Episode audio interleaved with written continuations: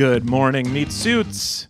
Welcome back to Read and Weep Season 4. We are just four bounty hunters and a dog with perfect opinions about movies, TV, and pop culture. This podcast is full of all kinds of beans, my friends, but we make up imaginary ones with horns and pitchforks to keep us going. I'm your host, Alex Falcone, recording, as always, from beautiful North Koreatown, Los Angeles.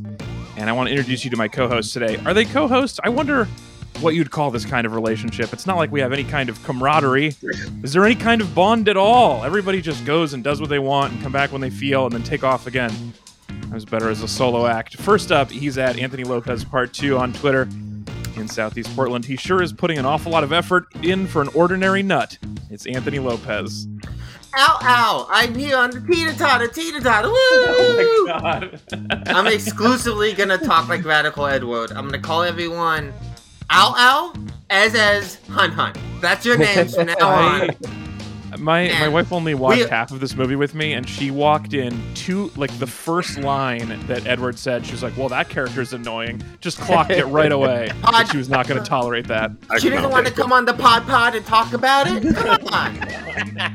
No, I, I joining us- in all in all seriousness, I do want to say I love Radical Edward, and I'm really upset that in the year 2021, my web browser is not a dope ass 3D aquarium with fish that eat pages to take you to the next page.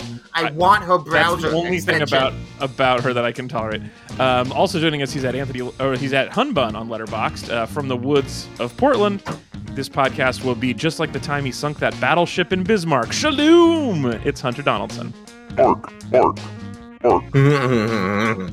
I want to be the dog. That was Ein. good. Yeah, you're you're Ein. I mean, you are secretly the most intelligent member of this group. So, Yeah, you're wearing a Oh, pumpkin really? yeah. Why is it a secret? Because you're a dog.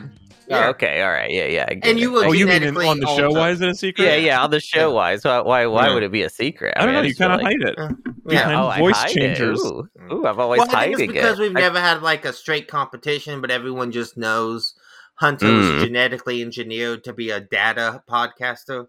Oh, I never understood it that data way. I always thought that Ein had like a USB stick like in his butt or something. That Mm. that's what they meant by data Mm. dog. That he just had Oh, you know, Oh, like the No, data was hidden is- inside of him. like Yeah. I think it is canonical that Ein is the smartest member, or the most intelligent member of the crew. I think you need a special adapter. You need a USB C to butt adapter. Yeah, Mm. yeah, Uh, yeah. You they're can't just go they- straight in. They all Yeah, can well, go in the The problem is you gotta. It, The butt isn't one true right way, universal you know? bus. Yeah. But you got to put it in the right way. It's always one of those. Yeah, it's always it upside in, down, no Take it how out, you do put it, it in. yeah. You know. the B is for butt. Oh, universal cereal butt. also joining us from Northern California, he came here thinking he'd save the world, but it's too late. It's Ezra Fox. I just wanted to meet Sporky Donkey, Who Or Just a couple points away. uh, or alternatively Spooky Dokey or Spooky Spooky Dokey. Donkey, depending on like what version you're you're you're watching. Oh, interesting. Yeah. Um, I want to say from these intros that these are some of my favorite intros I've gotten to do for you. I he's putting in an awful lot of effort for an ordinary nut is like one of my favorite lines that I got to like that I I they were talking about macadamia nuts, but I Mm. pulled it, made it about a person. I would say those nuts are not worth it generally, Mm. Macadamias? not in my opinion. Oh, interesting. What it, are, are, are is this a high end nut? Are they a very expensive nut? I've never bought I mean, it depends where you are, but generally, yeah, there's that's a fancier nut. You're not going to have like it's like you're not going to find them in a trail mix unless it's like you're really paying hard a lot of money for that trail mix. Like Oh, yeah, these are. I okay. I was thinking. I was confused. I was thinking of Brazil nuts. These are like kind of like a just a bland round nut. it's, Yeah. it's yeah. I mean, you have them with those cookies. All right. Right. What's your Yeah, I favorite nut? Is these nuts. You got him in one. not Ezra, but you got him in one. All right. Before we start the show, I want to thank all of our nut buddies um, who have joined Best the part show. of that was the not Anth- asking Anthony. Like, Yeah. you were asked somebody's. Yeah, great. Well, I, Um, the second you started talking about nuts, D's nuts got locked and loaded. So I was Yeah, just like yeah, waiting. right. It was right there. find opportunity. Yeah. Sometimes when you have that, when you have something preloaded like that, it, it's too fast for people to react to, but your timing Yeah. was perfect. Um, we really appreciate all of the people who keep this show limping down the tracks. If you want to su- help support them and support us, or join them and support us, you can go to metreon.com. It would be weird for them to have a Patreon to get money to pay us for Patreon. That'd be great though. It's like, look, we I- like I them. We can't support Give support it them a yet. shot, though. You know, Is that a re-Patreon?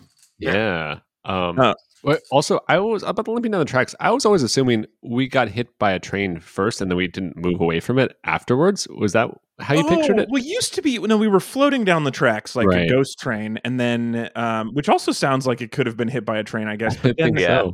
I thought we just train. Yeah. at one point it seemed like the show wasn't really floating anymore; it was limping, and so Mm. I switched it.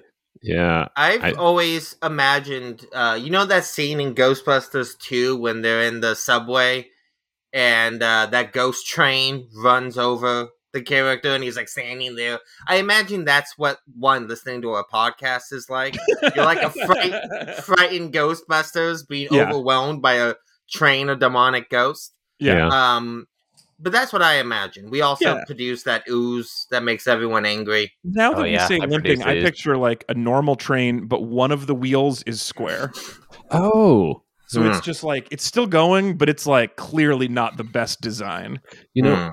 after a while though, I think it rounds itself out. It might. It very That's well true. might. Yeah. time. Um, and if they were hey, all square, it'd probably be fine, you know?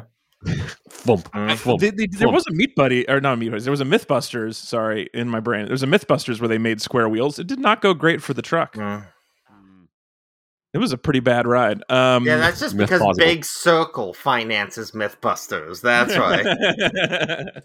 um, Metreon.com, or you can just find us on Patreon. We really appreciate everybody who participates in the grift that is Patreon. Um, for our first segment today, a quick dip into the news.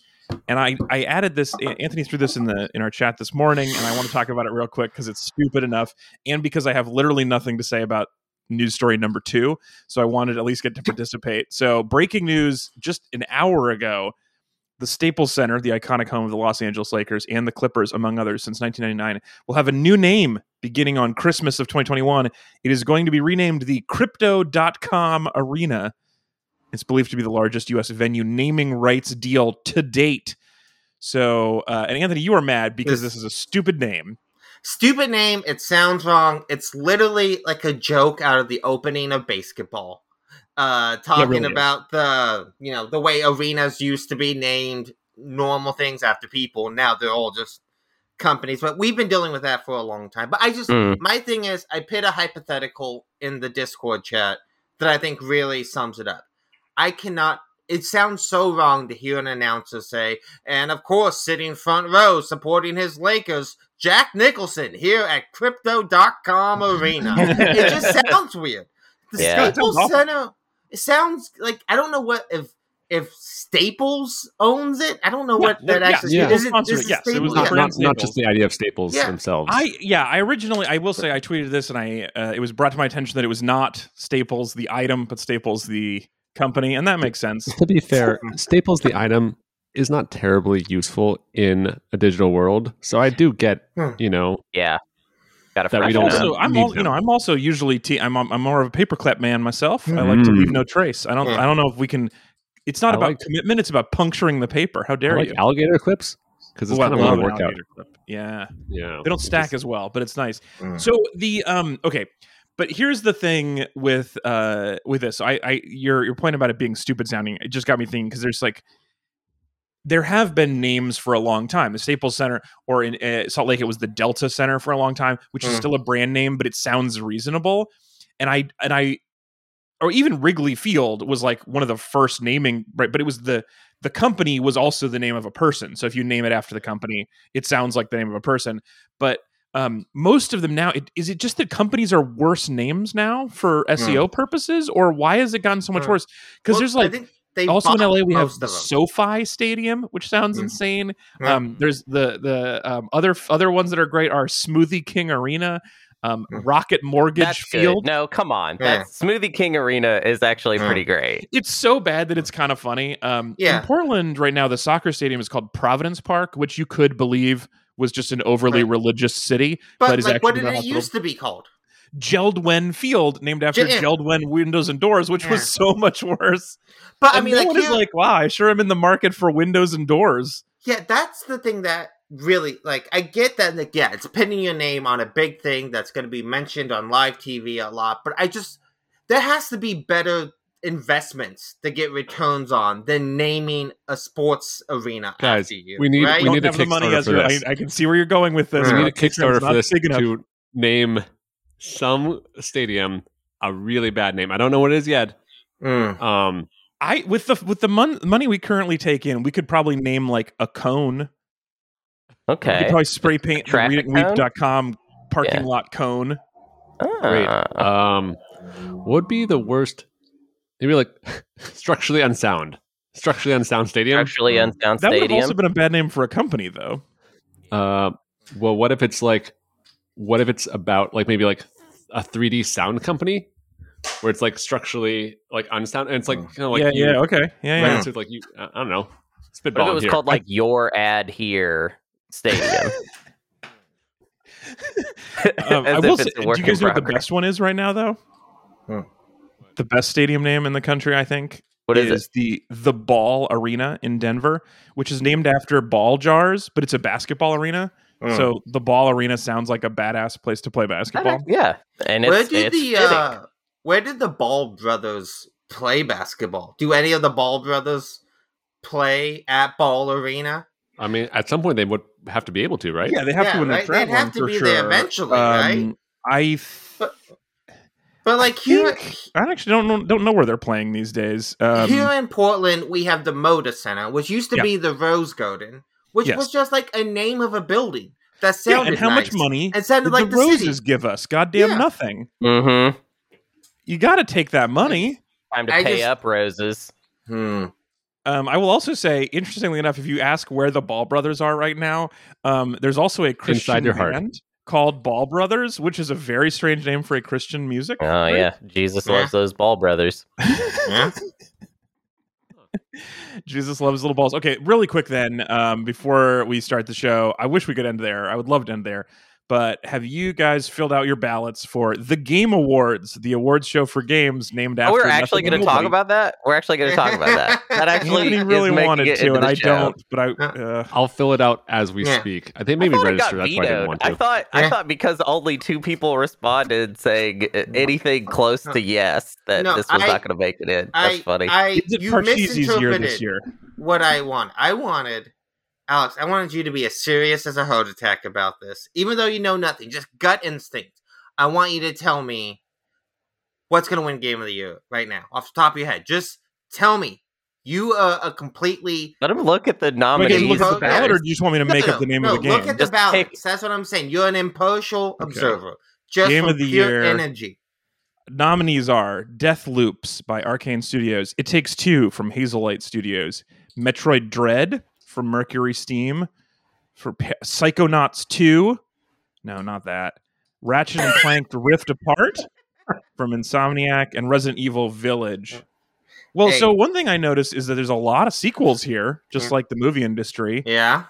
Not a lot of new properties. I mean, Ratchet and Clank have been Is forever. it takes two a sequel? Yeah. It takes No. one. No, no. No. Are you sure? I- well, yeah, no, the first takes one was one- Let's Tango, and then the second one was like, oh, Yeah. I finally add multiplayer. Can I? Uh, By the way, Night- the video, the solo, the solo missions on the game Tango, not very fun. I don't know why. Also, No. was is Deathloop a sequel to like Death Linear? Well, no, Deathloop is a sequel to Deathloop, and then Yeah. before that, it was a game called Deathloop. Deathloop, you can't get out of it. but uh, here, here's a here's okay, a so fun. we just just judging on these images. Yeah, yeah, so just- Metro yeah, yeah. Dread is the Metro, guy doing kind of like yeah. a cool Metro slide. Dread. Resident Evil is a guy whose left eye has been replaced by a flashlight. Ratchet and Clank Yep. are two um, kangaroo dogs, um, one purple, one yellow. Psychonauts, he's wearing some goggles that are hy- hypnotizing him. But It Takes Two is just three people on a ski lift. I think they that was there the whole time. Not that exciting. Oh my Well, god, there's it's so many a- things to vote on. like it's they're a out. game about um a, a couple that's divorcing and their child's toys uh get mag- magically transform into their parents and then the parents have to decide to stay married or not because their child's so sad. It's a very odd game, but it's That is funny and weird. interesting compared to the rest of these. I feel Yeah. like Resident. Okay, so I'm going to eliminate It Takes Two. I've eliminated Psychonauts and and Ratchet and Clank. I think aren't going to work. So I'm down to Metro Dread, Resident Evil Village, and Deathloop.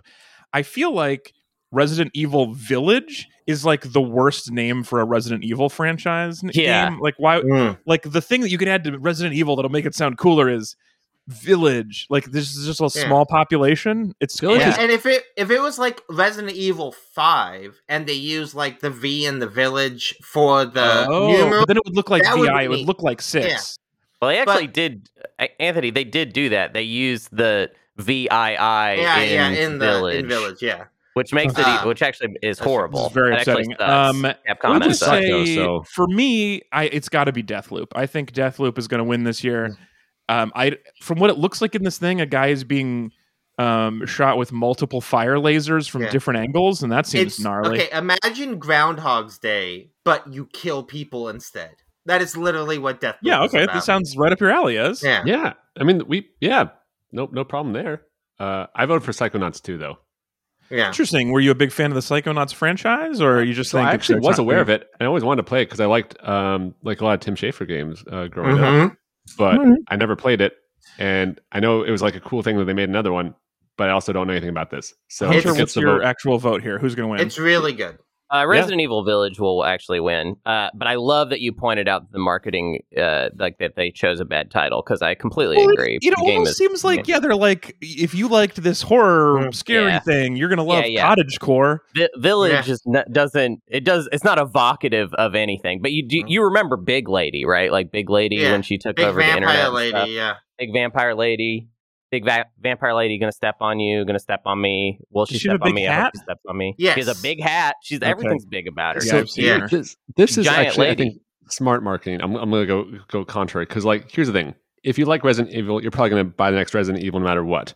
Right? And there's probably a small group of people who just like villages and don't know anything Mhm. about Resident Evil. So And you're- now yeah, get so them it's having a very different band open Yeah. for your band. It's like we'll get the village people in here. it's the Literally, the village people, people the village people. So they're Yeah, just I going mean- down the dictionary at this point and just throwing in words Yeah, that what have else? nothing to do with their property already. Yeah. Dude, if this game was called Resident Evil Big Lady, I think they would have sold a lot Yeah. more Dude. games. Resident Evil Big Big, Lady. Lady. should have been the title for Yeah. sure. Um, uh, Anthony, what's going to win? Uh, I want Met- Metroid Dread is my game of the year. Uh, I'm really happy it's nominated. Uh, it is the first Metroid game we've gotten in like almost 15 years. Uh, Yeah. so no matter what, we've all already won.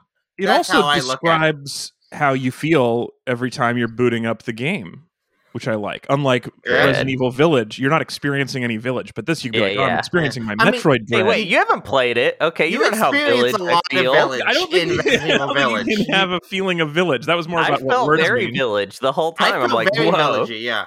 yeah. so villagey in here. Okay, well, this was a great segment that went too long, so let's jump into our movie um, to keep the show moving along. See, we're limping, right? This already feels like we're Hmm. limping.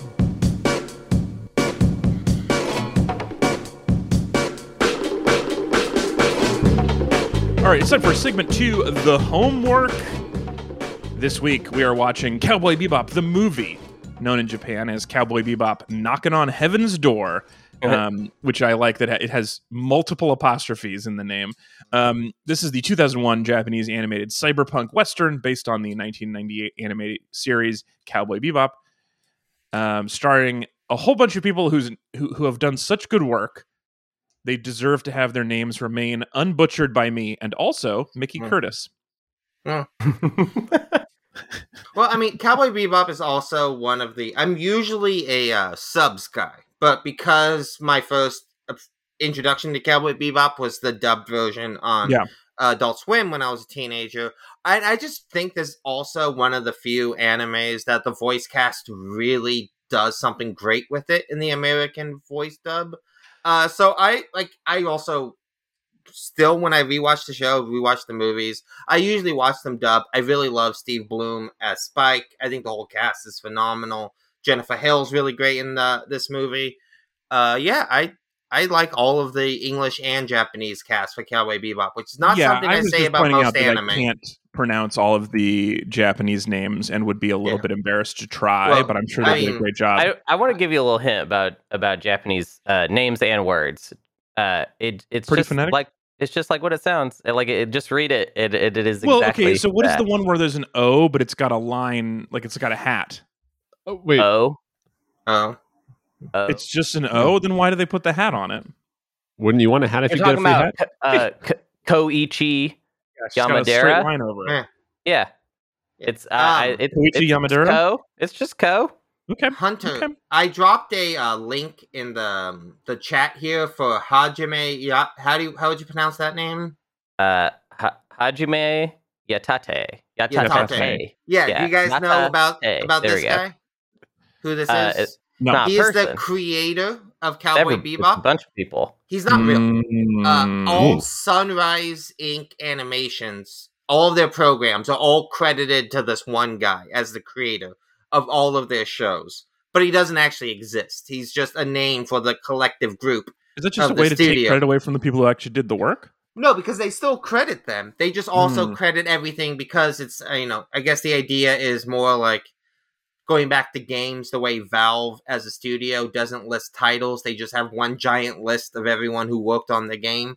You know, Right. it's like a, there is no, it's like everyone chips in. This is, it's created by the crea- like collective works. And then the actual creator of Cowboy Bebop is still credited as like the showrunner and director and writer and stuff like that, you know? Well, just to go back to your subs dubs thing a second ago, is I I generally I like subs on a lot of things, but if I can get if the dubs are good, I would always rather that because it's easier to eat soup while I'm watching it.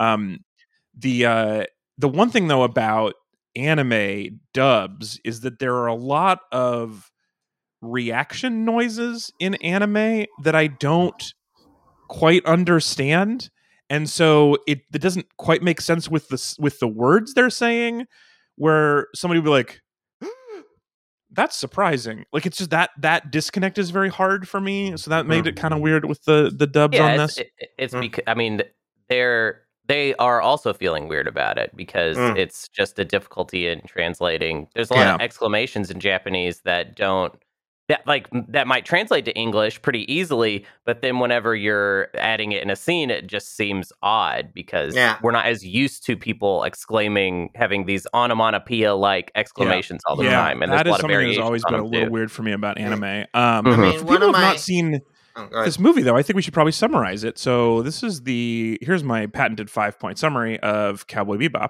2001 film a monster a skinny cowboy a woman and an emotionally stunted child gumby and one of the top five dogs in movie history are a team of interplanetary bounty hunters one of their bounties though turns out to be a teenage hacker who wants to experience real world harm so he unleashes a biological terror attack that kills a whole bunch of people and then he uses a belt mounted keyboard to hack stuff away and disappear.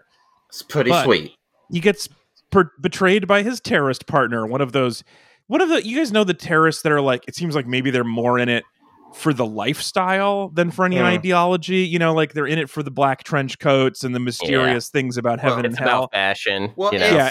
I mean, it's very anime, very Metal Gear esque. This like, you don't want to be a villain. You just want to have a long monologue while you die, and the best Yes. way to do that is to be a villain. And you a goatee and a a- black trench coat. Yeah, Yeah, you just want to have perfect a very existential conversation right as you're dying, and that's hard to do if you're like a doctor, right? but if you're a yeah, villain, people will be like just bored. Like, get it over with, Doc. yeah, we got places to be um so turns out um that that guy the fashion terrorist um he was he was a good old government guinea pig on titan for this sort of nanomachine anti-nanomachine battle which um, gave him immunity to this super biological machine weapon and the downside is it makes him see butterflies and want to kill everybody fortunately for humankind though before he can unleash the real nanomachines on everybody um, the brave actions of a perfect fluffy angel with a USB butt subverts the plan and everybody turns out okay. Or maybe it wasn't the dog. I don't really care how it all worked out as long as Ein was okay. hmm I'm really just here for this corgi. it's a good dog. Ein's a very, very good boy. At one point, he wears a pumpkin head. what are you Yeah. doing in there, Ein? Let's talk about the Ein really best. quick because Ein is the one thing that make made made me okay with watching this movie when you suggested it because I'm not in love with this series. I feel really uh, on the fence about it, and this movie had some stuff that is cool and some stuff that isn't super not cool. Um, but what a good dog Ein is. Yeah. So Great dog. I- he does it- do some cri- he does fighting crime he does some Mhm. some good criminal investigation but also he's just a perfect little guy he'll he'll like help you play and beat a game. That's pretty sweet.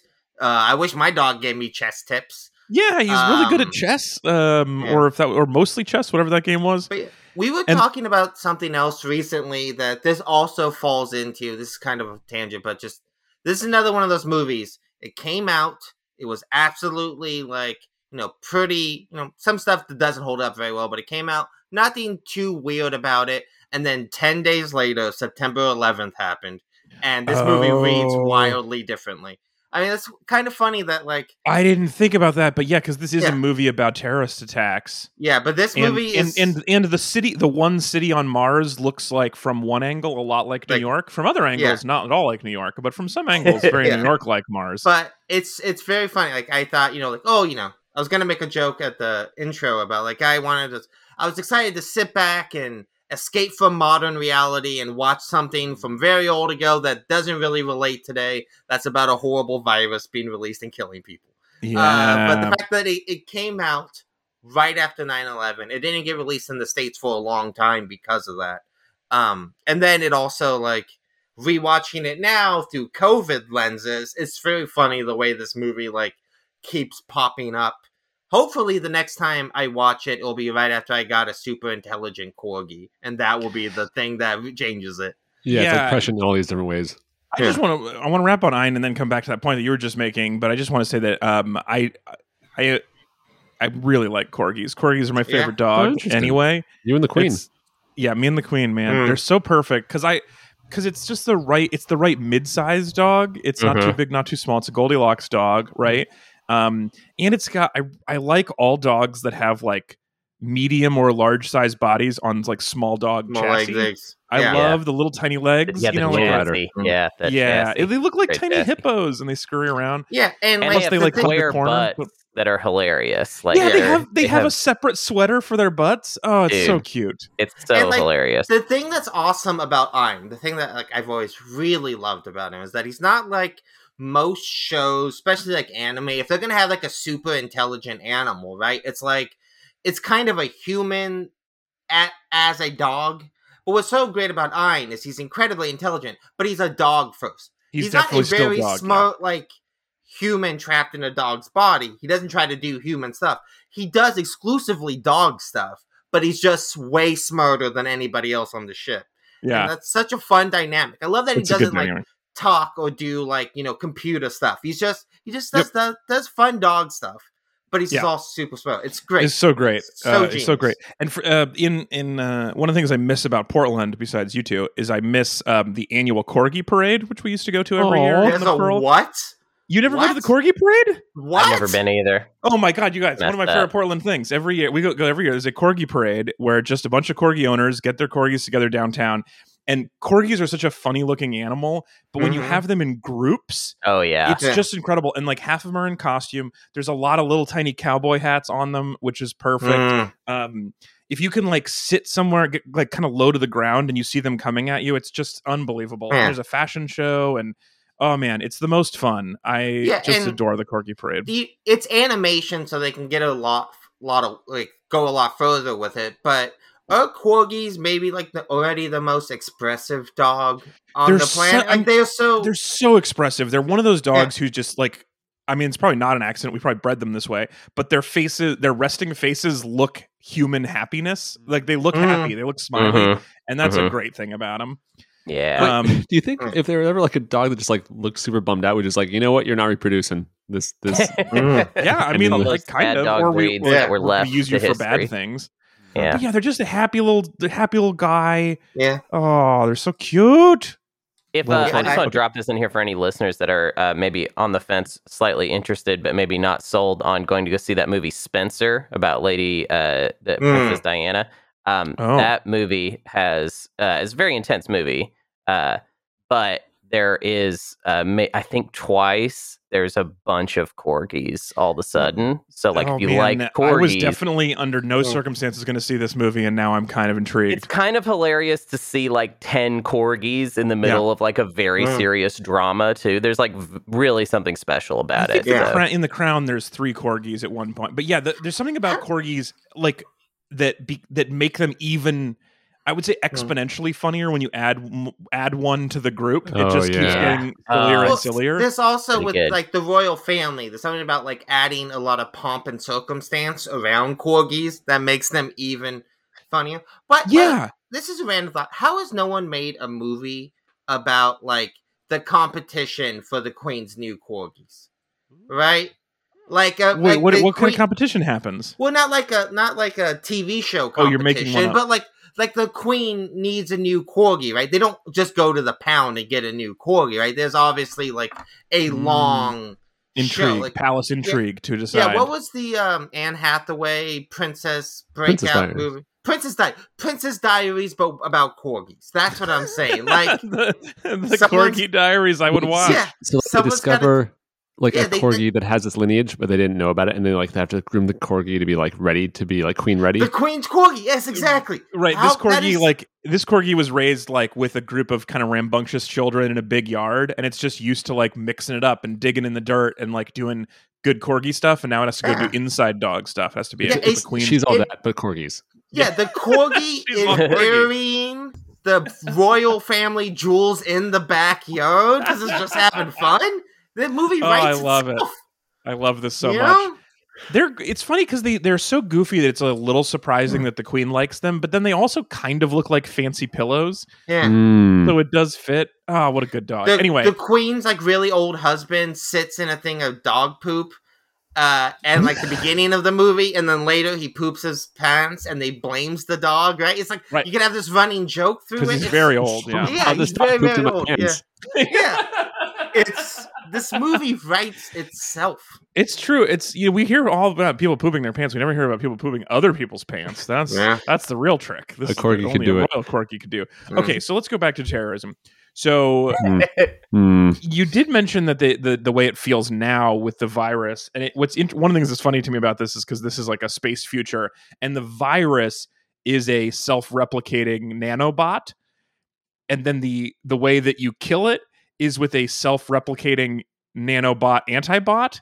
So essentially, the people who survive have tiny, tiny battle bots in their veins, and I kind of like that Yeah, that's pretty cool. Yeah.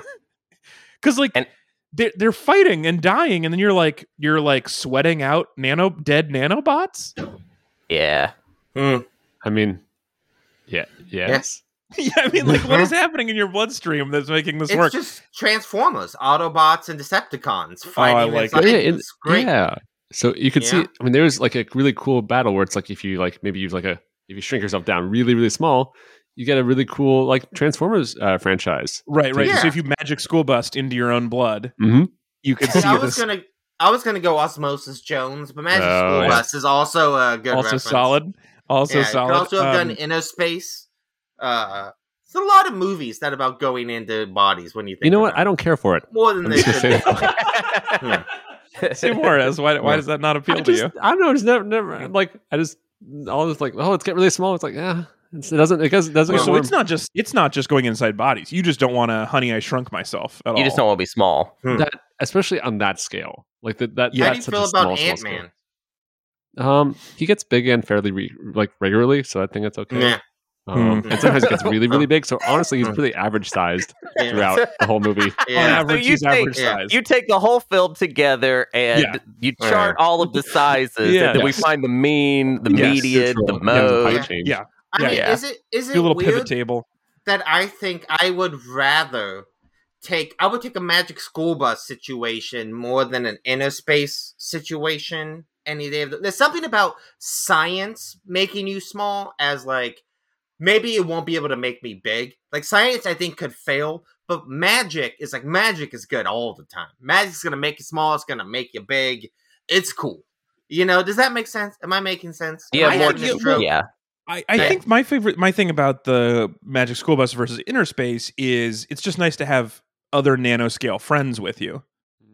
I don't want to go on a mission alone inside a body. Maybe That's just even like Arnold? a Jonah Whale situation. I want to yeah, and I have the like a class trip. teacher, an Yes, adult exa- that's Yeah. guiding me. And yeah, she doesn't seem like the most trustworthy person in the world, but But like she knows things about like environment and I mean, and- frankly, she's a bit of a loose cannon. Like, I don't want to Yeah. have a hot take here, but frankly, like, if I was a child, you know, and she was like, "Let's all shrink ourselves down," I would have some, you know, questions. Yeah, yeah that's true. Uh, like, like you're, yes, you're right, but sort of like, okay, if you ever meet like a taxi driver who drives crazy, but they're still alive, you're like, well, Yeah. I guess they know what they're doing, and so right, like, and they drive crazy to get to you to the airport faster. Where Yeah. it's sort of like this is my crazy, and they like cut someone off, and you're like, "Ooh, I would never do that." you know, Bernie's on my side.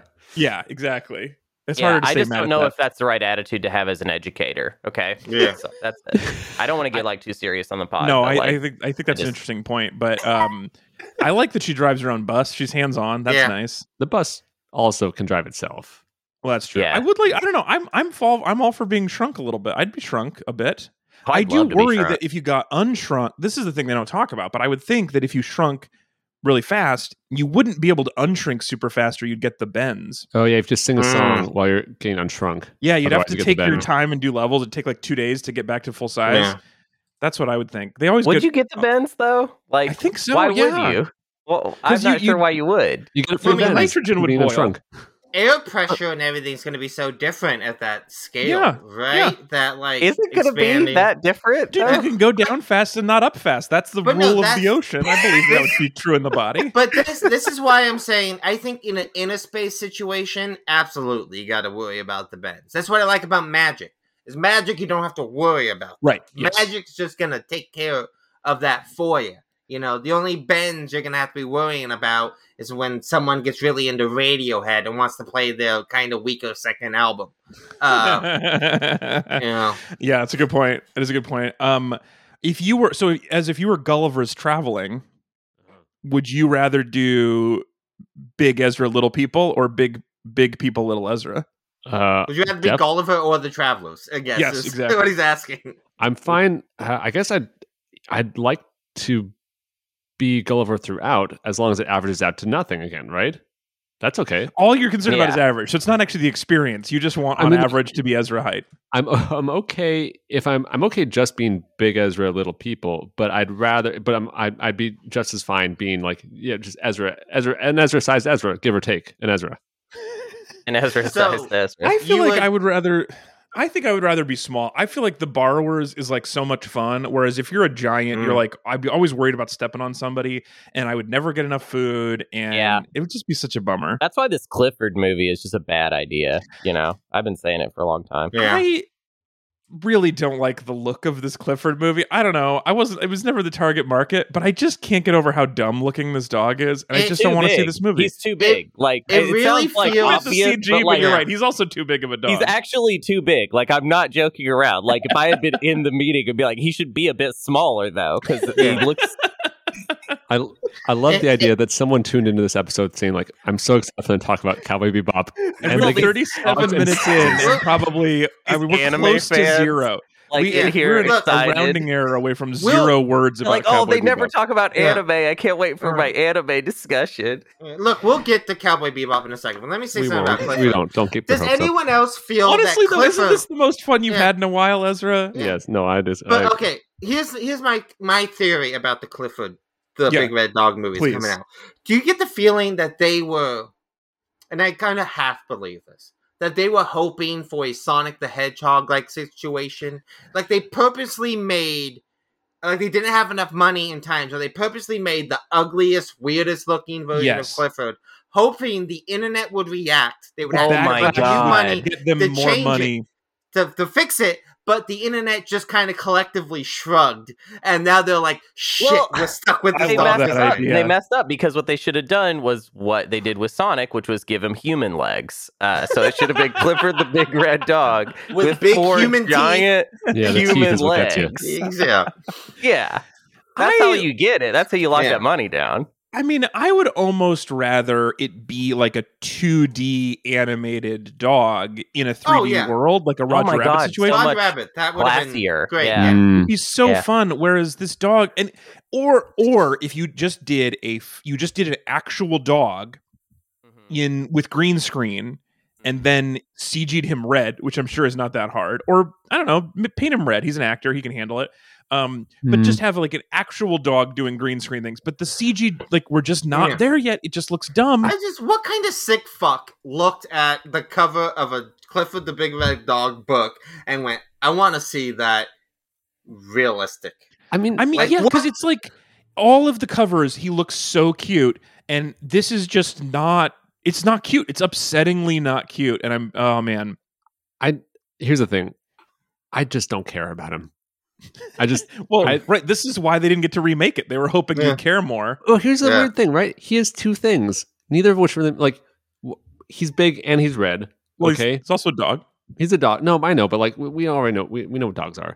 Uh, but like it's weird that like here's a giant dog and also he's red. It's like feels like it's like why It is a bad pitch. We're like, yeah. all right, so I wrote this movie about this kid and her dog, pff, way bigger than you'd expect. And you're like, all right, that's kind of intriguing. You're like, no, no, no. I didn't tell you the best part. He's red. And you're like, yeah? Why? no, no, no. It's crazy. It's not just a oh. big dog. I mean, we're talking about a 12 foot dog. Like, yeah, I'm interested. No, no, but a red. Oh. it might have gone the other I- way where the Yeah. author's like, look, I got a, a kid who has a friend who's a dog and is red. And they're like, huh. Anything else you could do besides just that? It's just red. Make it huh? huge? Yeah. All right, in Everyone's our like, last wait, few are minutes there of the red show- dogs? I, Hmm. Have I seen a red dog? Hmm. I guess I mean, there's I not. We have Oh, foxes. okay, yeah, I They're guess I red. haven't If you're seen Oh, going to make a realistic, realistic looking giant red dog, it should be in service of fighting other realistic looking kaiju esque monsters, right? Look at Clifford Yeah. the Big Red Dog was a kaiju film. New King Kong, basically. that yeah. would be pretty dope. Good, Yeah. good Yeah. point. Good point. Um, so there are a couple of red. Uh, it looks like a couple of almost red or kind of red dog Re- breeds. reddish. Mm. An Irish setter is reddish. Yeah. A, No- a Nova Scotia duck tolling Mm. retriever is kind right, of but you reddish. got to look it up. You know what I mean? It's like at first, it's like No, no, I don't I just know. these offhand. Yeah. Number five, red bone coonhound. Yeah, knew no, that. you're you're looking it up. I Number can see- six, I can tell by your Vizsla. eyes. Yeah, I'm clearly I the strikingly golden red Vizsla Mm. sports a glossy sport. This is just off But- the top of my head. It's not. It's not. How dare know- you? Speaking about, you know, kind of living in this world, one of the things Mm-hmm. I really love about Cowboy Bebop the movie is No. Actually, I have a better. I have a better segue. So, yeah. other animal thing in Cowboy Bebop. uh, so this is also just right in the in the wheelhouse of animals that maybe don't live up to their billing. But there's a part where he's describing that he sees these butterflies in his mind, and he's like, Mhm. "I see butterflies more beautiful than anything you could ever imagine." And my wife just looks up at the screen and goes, "Eh." Because they were fine. They're just Yeah. like yellow butterflies. Like they're really not the most beautiful butterflies I could imagine. I can imagine some incredible butterflies. but I, I, would say this these aren't even in the average of normal butterflies. They're not even that this pretty. this is what Blue this is morphos? coming Very from cool. coming Yeah. from somebody who has never taken hallucinogenics.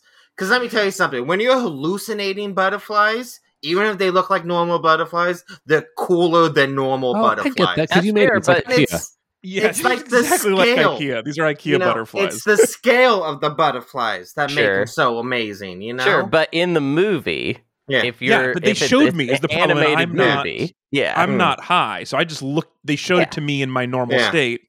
it's like the Jurassic Park moment where they see the big dinosaur. If Right. that Mm. hadn't been amazing, it would have looked stupid because the Right. actors are being all like, "Uh, "Whoa!" Right, if like in that moment, instead of a T Rex, he'd been like a reddish colored dog. Mm. "Oh, we're back, baby!" Mm. yeah, I did not. The, the butterfly also be, the plot is that he like sees butterflies because of this Hmm. vaccine, and the solution they have is to just let everyone get sick, but then Well- pee the vaccine on them from above. So Yeah. everyone on Mars sees butterflies all the time now. Is that just the future that we have?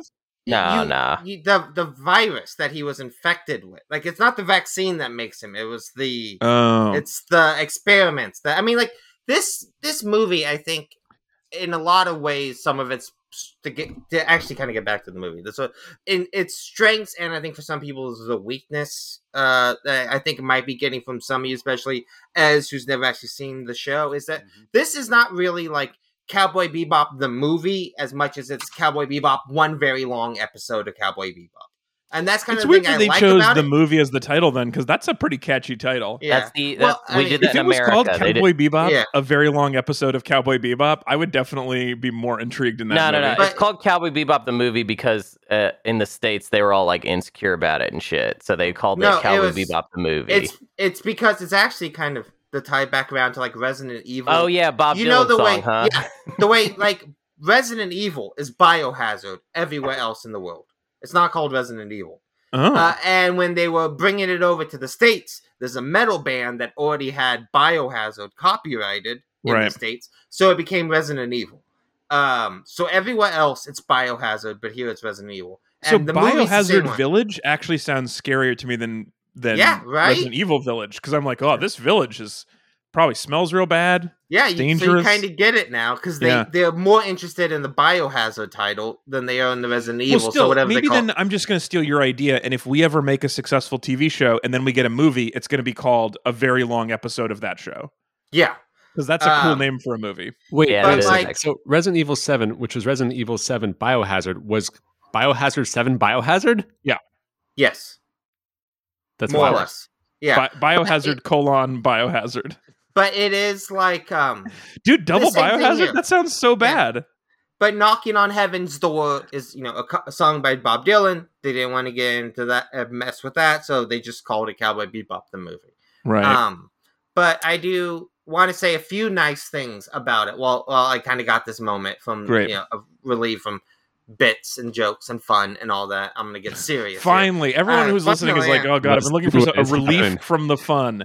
Please. Um, but no, I think uh, I have not seen this in a long time, and I am a big fan of Cowboy Bebop. Um, I, I, I really, really love the show, and something I really I had forgotten about this movie, and I have not seen very many animated movies ever even attempt this. But I love the way that one, this is set in like one big city that feels like a real place.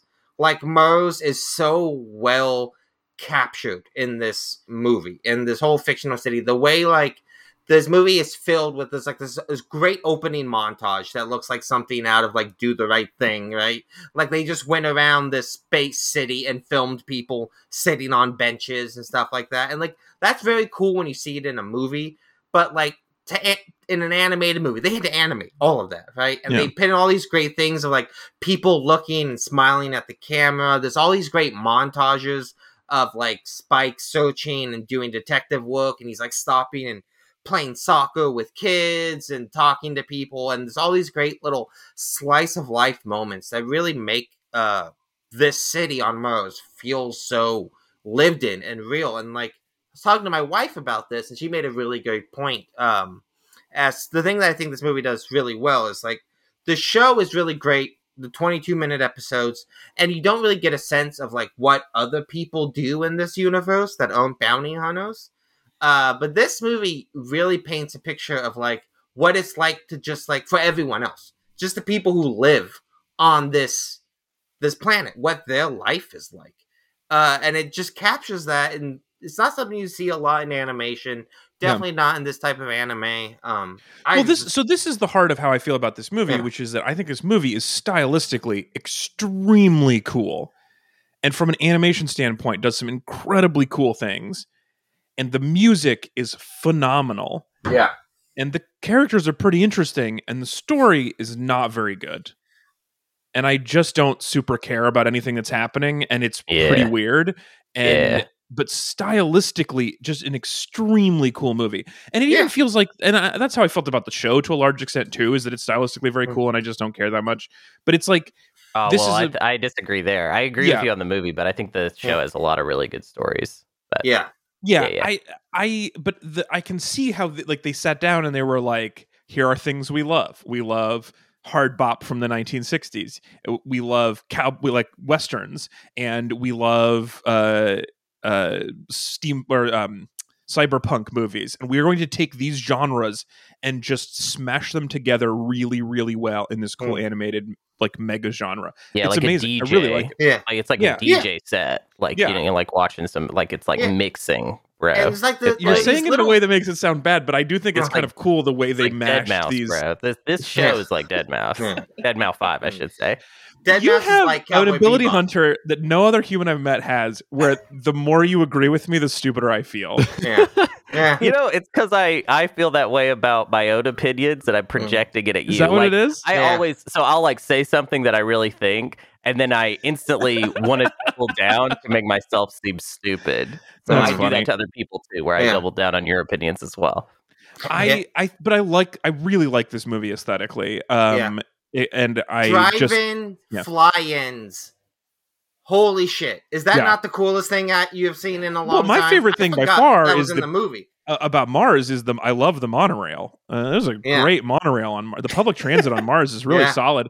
It wait, does, wait, there's wait. a I mean, fight. it explodes. Also, it's not what you want from your public transit. Well, yeah, because I mean, but someone put a it doesn't bomb in explode- it. yeah, What- people- yeah, yeah, yeah. if you put a bomb it's in it. their What are you fault, about? Ezra. Come on, Ez. Don't blame the transit Why don't you shut down for this? This is not what you Don't expect. give them that, Jesus, Ezra. Ez. Fuck. You know, it's because of you. people like you that public transportation has fallen to the side in this country. Seriously, You're You letting know? them win. the only one you of know? us who regularly commuted by subway. it feel like you would understand this. Yeah, I feel like I, I- understand more than most. if it wasn't for you, I'd be taking high-speed monorails to New York today, but I Well, so- can't. what I love about this monorail, so it's a hanging monorail, and it's over the ocean because we built a whole ocean in uh, on Mars, which is great, and it's just beautiful. Although the trip takes a very long time, there's enough time to have a really long gunfight while this monorail is moving. So Mhm. it's a huge ocean and a very interesting route that this train takes, Mm. but. Really, really, again, stylistically beautiful. I'm not sure it actually works. Just like a, I think a fly-in drive-through drive-in movie might be better. It might be cooler seeming than it actually would be in real life. But no, I that's make the a quick- coolest thing I've ever seen in my entire life. I want, I would go to the drive-ins if you could fly into a drive-in and watch an old western. Holy shit, you guys! That's the coolest thing I've ever seen. That is pretty cool. Um, and I actually had completely forgotten about that part. Um, Yeah. I want to make a quick point about the story because I think what the problem with the story can be summed up actually pretty easily, which is that uh, the villain, uh, Vincent, he sucks. yeah, he He sucks. sucks. He sucks. Uh, Mm. He's like bad. Uh, Mhm. And actually, the show has a problem with having a bad villain too. The the villain in the show is called Vicious, vicious, yeah. which is like a fourteen year old idea Yeah. of Yeah. a name for a bad Well, guy. I mean, that's what I think. With in this, it doesn't really work. But in the show, the thing about Vincent that is uh, vicious, that is so genius and so amazing, is that like Cowboy Bebop is, you know, it's an anime, but it doesn't do a lot of anime tropes. Right? It's this kind of new genre, and it's mixing and mashing from all these different influences. And then halfway through this Daft Punk. this anime edge lord shows up and is like, "We're still an anime, right?" Uh, And Yeah. it's just like it's just like you forget that you're watching something that's anime, and then the villain is literally the walking embodiment of what anime represents. Right? He's an angsty edge lord with super white hair. His name is Vicious. He carries a samurai sword in the year 2300 for some Yep. reason sure. he's just such a stupid anime character and i love the way like he he burst in like the kool-aid man to remind you you're still watching an anime like every five episodes But I, I think it's sad that in the show it feels like because the show ends on this very melodramatic note, uh, in and that kind of all has to do. I feel like the show always thought that what it was really about was like the conflict between this guy Spike, who's basically just like man with no name, is a cool character, but Yeah. like I find him to not really have that much. There's not not that much interesting about him, Yeah. he likes to eat. He likes to take naps. I really yeah, like and I like Yeah. it when he's that simple. Like Yeah. in episodes of the show think- where all Spike is is a guy who likes to eat and nap. That's great. That He's I'm the man with no there. name cat. He's a Yeah. cat He's a really- with no name. But sometimes good they want him people. to have a name, and his name is Spike, and that's actually a shitty name. So let's not call Yeah. attention to that so much. Cowboy Bebop. The best episodes of the show always have uh, a villain that is maybe not even quite that villainous, uh, who is a character that's just going to be on that one episode, Yeah. and uh, it's there's some sort of fun adventure. And then it ends and that character reveals that they are actually a sad person and then you're sad Yeah. for them because it's not Yeah. it, they don't have like some stupid name and it doesn't take itself too seriously but it's just the right amount of serious where you're like wow that really fun show was kind of sad there at the last minute. What's up with that? I guess we'll watch Yeah. another one. That's the perfect cowboy bebop ratio to me. Is a lot of fun and at the very end the character that you're only meeting this week explains to you what's going on with them and it's kind of sad anytime they're focusing on the actual four characters we have plus vicious or in the case of the movie vincent Vincent. it falls apart for me because the four characters in Cowboy Bebop to me they all just have like one thing they do they're like hmm. characters in like a farce or something they work best Yeah. when they are kept simple you know and the Well, I story mean, is brought to them That's one of the also big problems I have with this movie is that again I do enjoy the movie. I do think it's a bummer that it's basically the Spike movie. Like all the other characters hang out in one location the Right. entire movie. Jet basically never leaves the ship. Uh, Spike is uh, uh, Faye is held hostage. Ed is doing fun Ed stuff, but they're not like all participating in the plot. It's only Spike. It's basically the Spike movie. But I mean, to kind of go back to what Hunter was saying, you know, when I when I think of sort of what Cowboy Bebop is trying to do, what it's kind of going, it's like, you know, at the way at the end of each episode, and at the end of this movie, I don't know if you guys stuck through the credits, uh, but there's usually like um Never. the show ends with a title code, right? Like a a simple phrase or something. Like it usually says "See you next time, Space Cowboy" at the end, and then sometimes it says the end of the movie it says um do you know if you're living in the real world or not? Question mark, right? Uh, but the very final episode of Cowboy Bebop am, ends with um, you don't know that Yeah. alex I, I am You know. though. Ghost but in you the don't. shell But are you? yeah, No, but no, but I am. Uh, yeah, but Matrix. The, um, I do know that. yeah. Yeah, I am. But the like the very final title code of Cowboy Bebop is you're gonna carry that weight, right? The the Beatles song, and like that to me is it the main theme of the show. So you're gonna carry that weight. That's sort of like no matter what happens in your life, you got to carry the stuff with you. And like by experiencing this show and going on this journey, you the viewer become complicit in this, right? You're going to carry this with you for the rest of your life. And like that is what Cowboy Bebop is really about. It's about people trying to run from that, hide from it, but you can't. You know, that that weight is dragging around you, no matter what you are, no matter how far you run, no matter how how how you try to change.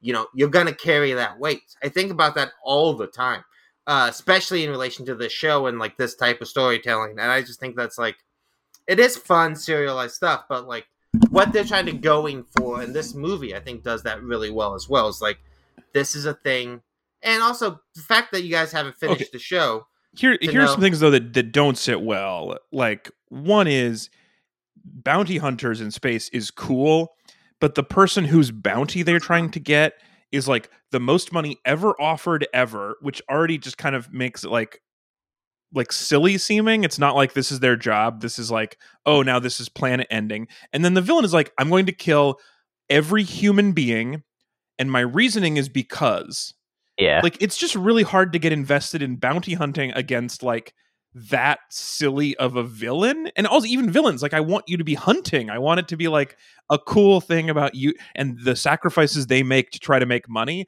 And instead they're just like wow if he doesn't let us kill him we won't. And he's just going to kill literally everybody. And it's just too big and too silly i think for what how they're set up. And like i'm invested in him wanting to not eat noodles but then they're Hmm. like oh the prize is a bazillion dollars. Like well that would buy a lot of meat Well, one to be fair, I also wouldn't probably get tired of eating cup of noodles, but the space cup of noodles they have in Cowboy Bebop is another one of those coolest things I've ever seen. The self-warming cup of noodles That is that you dope. just pull a strip from. Holy shit, that is so dope. no but but, But- what's the but what is the chemical like there's Yeah. some some downside to that where it's like oh the, you pull the thing and it unleashes a bunch of radiation into your noodles Yeah. or something like it can't be healthy Yeah, but the thing is, Alex, with what you just said about This is kind real of what though. you wanted, that is wait this That is, is- real Yeah. Yeah. I mean, it is now. what do you wait what Yeah. Look, look, look up like, um, self-warming cup of noodles. yeah. self where you like heating pull a string noodles. and it warms itself up I mean, I remember this was a thing I feel like I saw like I don't know, maybe 20 years ago in like uh, England, they had like this like it was like a a flameless like a, heat pack that can be activated by being mm. submerged in water. That's not quite the same. Well, I thought no, there was I, one that it was like maybe like I, an oxygen one. I, I was like the like the the hot pad kind of like um like the uh, hot like for your your hands like you know when you're uh, skiing that kind of stuff. There's like mm. one of those under it. But, um, I mean, honestly, there's nothing more Cowboy Bebop to me uh, than the idea of a cup of noodle that uh, you look at and you're like, oh wow, it's all it's like a space cup of noodle, and then you're like, oh wait, no, that's just how cup of noodle works. Like that, it does have like a it's like a retro future thing where yeah, it doesn't, funny. you know, doesn't but, I mean, really need to be that future thinking. Yeah. Alex, the thing you were just saying about what you kind of wanted, that is the show. Yeah. Right? Yeah. What you were describing, that is what this show does. I think the one of the biggest problems with this movie is that it is the movie, right? In quotation marks. They have to go bigger. You can't like have like a it would be cooler if it was like a more thought out small stakes villain, but I, it really does feel like executives and studio people like, well, it's a movie, so it has to be a yeah. What we want is, is probably Bebop right? bigger, longer, and uncut. Yeah, yeah. exactly. Um, I, I, the, the other thing that I like was really frustrated about with this movie is that like there's this, a, a fair amount of time is spent at the beginning, including the opening scene and then this chess thing. That's like Spike lives on instinct alone and never thinks things through, and he's a little reckless, and he might get an old lady killed. But Jet is the smart one who thinks things through and is like, you have to be 100 moves ahead and it really matters. And then in the end, they're like, well, Jet disappeared and we forgot about Jet. Spike doesn't do anything instinctual or smart. And this, uh, like, it just, that mat doesn't matter at all. Like, the theme of the movie is stated so heavy handedly at the beginning, and then yeah. they like take the hand away and forget to ever come back to the hmm. theme. One reason why I think um, is that looked like, in, according to IMDb and the trivia section, um, partway through production, um, they informed, I guess, like the animators, they had to go from 90 minutes to 120 minutes, like partway through, which I think oh, is like a, oh, that makes so much sense, yeah. actually, because it, am, the movie okay. feels too long. Like it, it does feels feel too like long for sure. If yeah. you if you had cut like man, yeah, if it had just been 90 minutes, it probably would have been a lot stronger, actually. Can I, I will say though, Ezra, so that's a good point, but IMDb trivia is never vetted and is one of the mm. most wackadoodle places to learn things on the internet. 50 people found it helpful. So people yeah. see some crazy shit yeah. on IMDb trivia. I'm backed up by 50 people though. Yeah. You know? Can, what you're saying. No, they Can said it was just... helpful, not true. No, uh, that means true. Okay. Yeah. it wouldn't be helpful if it was false. It wouldn't, it wouldn't be on the internet if it was false. Oh, Alex. that's that's fair. Yeah. Yeah. But Hunter, can I can we take a moment to stop and be like, Alex just talked about themes being brought up in the first act that aren't paid off in the third. It's like look at you. You're like a full grown film critic. I'm, not, a real boy. I'm, Alex, I'm, I'm past even making that joke, Anthony. Like yeah. Alex is is full. I mean, it's it, you know, like yeah. I, I I'm, he's, he's, learning. He's walking at this point. You know what he's I mean? Fucking Alex De Palma over here talking about. I okay. So the uh uh the other thing about this is I do think that stylistically it's very cool, and I do enjoy watching the stylistic of it. But all it is extremely violent, and so much of the coolness of it is cigarette smoke and guns. Mm. And I'm just kind of sick of that being what looks fucking cool in movies. It's like, and it's it's like a tragedy for humankind that cigarettes and guns look so cool in movies.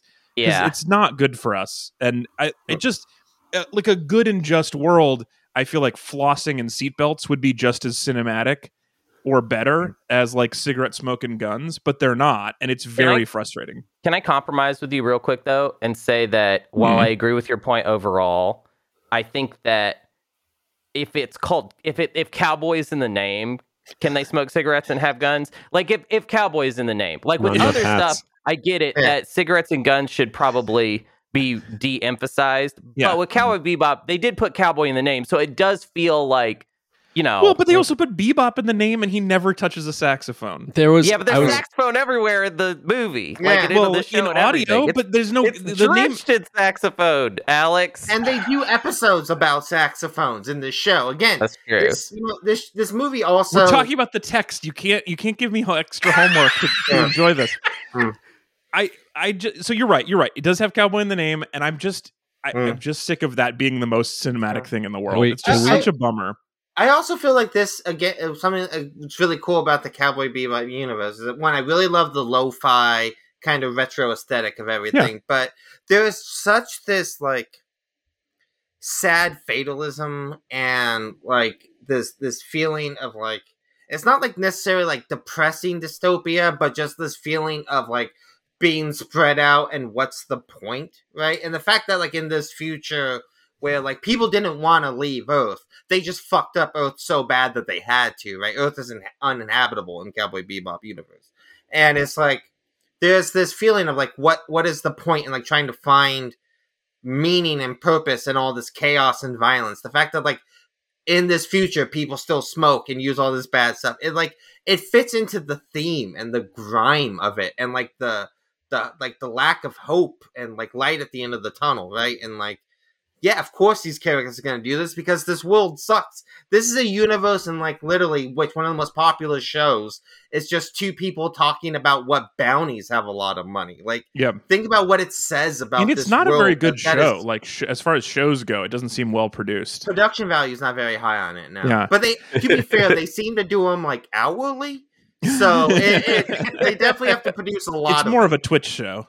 Yeah. Yeah, yeah. I do stream. I do wonder about I mean, how bad must the Earth be messed up to if you say the Earth is uninhabitable but Mars is habitable? You yeah. have to do yeah. a really bad number on Earth for it to be less yeah. harsh an environment than Mars. Yeah.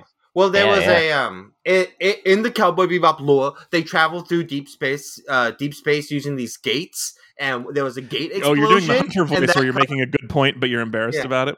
No, I'm doing doing the node going in the deep lore, but there was yeah. like a gate explosion that made Earth uninhabitable. Um, Still, I'm just, but that, that doesn't change the point that like, yeah. It, for it to be worse than Mars, it's got to be really bad. Yeah. yeah. Um. Also, we do need to say, at least briefly, um, there's one really terrible joke that just uh, uh-huh. uh, really uh reduces the enjoyability of it. There's a transphobic uh, joke with Edward that is just wait a movie from the year 2000 Look, has a trans worth, joke in it. It's worth mentioning hmm. that that does I, yeah. reduce its hold up ability. Yeah. I don't want to I talk about it for too long, but I did see the last time. Uh, so the last time I saw this movie was uh, at the Hollywood Theater, and man, I had forgotten about that joke, and it was like a packed crowd at at the Hollywood watching this movie of and excited they, nerds, and they had all forgotten about it too. yeah. every, you just felt everyone in the theater just be like, "Oh, come on, yeah. fuck, are you serious?" And, and what sucks about that is that, like, I mean, obviously, a lot of stuff that sucks about that, but even in this movie, what's weird is that they kind of confirm what is the gender of Ed, or at least what Ed identifies as, because in the show like Ed being androgynous and being both a boy and a girl is like not necessarily like a running theme or anything, but it is something that they never confirm one way or another what mm. Ed's gender is. Like Even they her only parents, confirm that to make the worst possible joke about yeah. it. Yeah, yeah it's very very Ugh. weird that like it is like I don't know. It's another one of those what sucks about watching anything before 2016. I don't yeah. know when did these things stop happening, but you know, you, you, uh, 2025 i'm hoping? Yeah you really it's it is upsetting that you can't watch anything really without running into at least one kind of real problematic joke like that. Just yeah when we were doing a couple seasons ago when we were doing does it hold up like it was more like finding a movie that didn't do that was just a real yeah. real nice you know to find something that can just like it was like oh they were just doing fart jokes the whole time. Those they don't aren't weren't great, but they haven't gotten worse over time. Yeah. So props for that. Um, I would like to start wrapping things up, and I think we mm. did so much talking about whether or not we should shrink ourselves and go inside the human body that I'm going to call that the argument. So we're just going to end on the homework. So, what are your final thoughts on Cowboy Bebop, the very long episode of Cowboy Bebop? Ez, uh, I mean, I I liked it. I, I, would I would be more bop after this. This is a like oh. I think still a good uh, introduction for me. I, I think um, maybe I I'm bummed to hear that maybe Spike is not in all the ones going forward after this one. I guess no, he is. He's okay. in this. So this takes place. There's 24, 25 episodes of Cowboy Bebop. This takes place between episode 22 and 23. Um, it's all up on Netflix now. The whole series. Uh, the movie is impossible to find in the states for some reason right now. Um, Except for us who legally acquired it to watch it for this purpose. of For course. sure, that's what Mhm. happened. Um, but- Paid hard but money I- to Uncle I do- Sam himself. Yep. Can we take a moment just to sort of, as somebody who's never seen Cowboy Bebop, um, because this movie does kind of, I, I think, uh, like the opening scene's pretty fun, but it is also like for people who have never seen the show, it has to explain the show in one action sequence real fast Also, why do they not have Um, the song? Because they have their own song. wanted to do They some new be different. music. Yeah, Dude, That's why. this- the, the- Hold the on, is opening this song a mashup between Scatman and Kid Rock's Cowboy? Because that's what I was hoping Uh, for. no, um, No, good is- No, it is. No, the, It is. the opening is. sequence Musical it's, it's very like James Bond, and it has the best song incredibly ever written for television. Tank. it's so good, and uh, we we we talked about this I think on the show. Which so Yoko Kanno, who did the music for this, like Tank and the band The Seatbelts that does it, is so good that I assumed this must be a well-known big band jazz band in Japan. This must be like they went to some of the best like contemporary Mhm. jazz players in Japan and and the answer is no. She's made a million scores to other things and this is not her main genre Yeah. and she just like took the assignment of writing a piece of original bebop and then crushed it. It's Yeah. so incredible. She didn't And- like jazz before she got hired the job. She like had no frame of reference and did not enjoy yeah, jazz at all. It's a, it's a crime we didn't talk more about the music. Uh, uh, I'll No, I'll no, say no, this. no, no, no. Nobody's in trouble here. No crimes. Well, the show I has just- not ended. Please Yeah, talk that's more true. about it. It's true. I just want to say that I think that Yoko Kanno is better than the show and the movie and all of it. I think that the Yeah. music is more important than anything you will visually see in the show. That music is like every day, just like going through uh, my Mm-hmm. head. And the, my favorite thing about the movie is that they all got back together and did another album of because the show has about three LPs worth of music in it, and then this is like your fourth uh, album essentially is the Yeah. movie, and really it's fucking phenomenal. Great. The the Yeah. the the bebop in this the the music in this, the jazz especially. There's some other there's some cheesy songs I didn't love, but the the jazz in this show in this movie Yeah. is so flippin' good. yeah, And just the fact that they didn't have that iconic opening, I think, is a weird disappointment since it is so iconic and so I so do good. I think love the the opening opening, they they, have was- in this. yeah. That's where you What get is it like the great slice of life. Um, like yeah, you that's know, all cool, but you can, you know, James great. Bond can do the opening after the cold open. Like, do the Mm. do a song, do a credit sequence later. Do Mm. the anyway. Ezra, at least look up the opening because it's just so Yeah. good. I mean, I you've heard suggest- Tank because I've played it for you before at some Mm. point because it's just such a great piece of music. I definitely check would suggest. I mean, watching the original, especially because the show is up on Netflix now. Like I said, um, especially if we're going to be talking about the. I mean, it would be interesting to talk about the live action show with somebody who hasn't watched the anime. Um, but like, I might Yeah, watch I- it just to see how good the dog acting is. I mean, I thought we uh, are we gonna do a whole thing on it. We might if you plan want to. I'm just like so not. I'm just so on the fence about this whole project. Um, Yeah, this whole show. but I mean, the yeah, one I don't do need, like thing. I don't just need it. Yeah. yeah. but the one shining light in the new show is that we're getting more Yoko Kondo music. The Oh, fact really? That they, yeah, they got her back. Her and the That's seatbelts. They're doing the entire score. Um, so That's like rad. getting more music from her is fucking gonna be great. Yeah, that's awesome. Um, Ez, you were doing final thoughts, and I think we got kind of distracted Oh, on that. Just the last thing. Uh, I'm so yeah, I was a fan generally. Uh, I think the last thing I, I really, I really liked Spike just because like it's nice to see myself represented. You know, because I don't often see like a tall, skinny guy with with poor posture, and uh, he was totally that. So who um, likes to, who likes to sleep more? He's, he's he always down has for a his, you nap know, a cup of noodles. headphones on out. It was, it was real nice. I It felt, did I seem felt a lot like you, Awesome a except for the brilliant gunplay and um. No, that was kickboxing. Ez up there on I- the I could- screen. Yeah. Here's the the thing: whole time. you could do that on Mars. So Mm. Oh, Yeah. right. It's the it's the like nine tenths gravity It's or whatever. it's exactly, it makes a big difference. uh, wait. Yeah. It's oh, it's like a it's only a third. It's a one third gravity. Wow. Mm. Way less. Um, but still double the moon gravity. Okay. Okay. Cool. Cool. Cool. Um, Hunter. Final thoughts. Yeah. Um, I think the the I think the movie's fine. Uh, any t- any time getting more music uh, makes uh, all of it worth it. So got, that goes the same for the Netflix show. No matter how bad it turns out, uh, getting more music uh, is uh, worth it. Um, to the to just the anime people out there, if we can just talk for a second, I think that there's a lot of you know there's a lot of connections between the characters in Cowboy Bebop and the characters of uh, Lupin the Third. Um, and I my criticism of this movie is that it should have been more like uh, the Castle of Cagliostro, the Lupin the Third movie by uh, Miyazaki. Oh, that's a good uh, point. In that it should have been an arbitrary adventure that the characters were thrown into, and the only reason they participate is just because they want to. That's my favorite thing about that movie is that Lupin and friends they just decide to annoy. They're they're trying to steal something at the beginning, and then it fails, and then they just decide to annoy the the the bad guy by uh, interfering with his uh, plans. It's a very good movie. I like it a lot. Um, should have been more like that, uh, mm, in my yeah. opinion. That's fun. Yeah, I think if it was that, I would have had a, had a better time. But you have convinced me now to watch the Netflix show. Dog acting and a new uh, and a new score from the original yeah. Seatbelts for sure worth watching. It's gonna be worth it, even though I will not enjoy probably the rest of it. Hmm.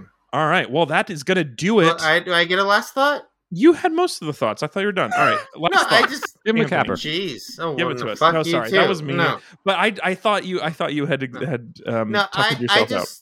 I just wanted to say, um, I do think this is not as good as the show, but the thing that is always really fascinating when like an animated show gets a movie, it's the thing that like the directors wanted to do on TV, but they didn't have the budget for.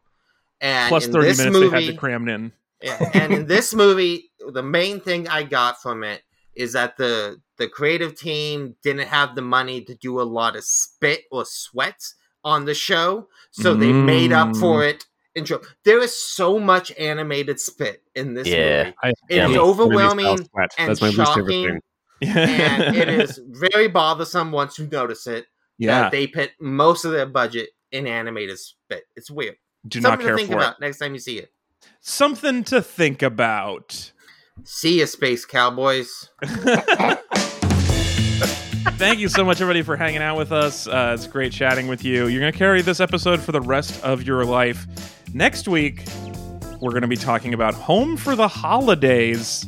kind of an interesting move. This is one of the very few Thanksgiving movies out there. So we're going to do our best to do a Thanksgiving episode um, by watching Home for the Holidays. What year was this? I, Eight? I hope this isn't horribly offensive uh, in modern standards.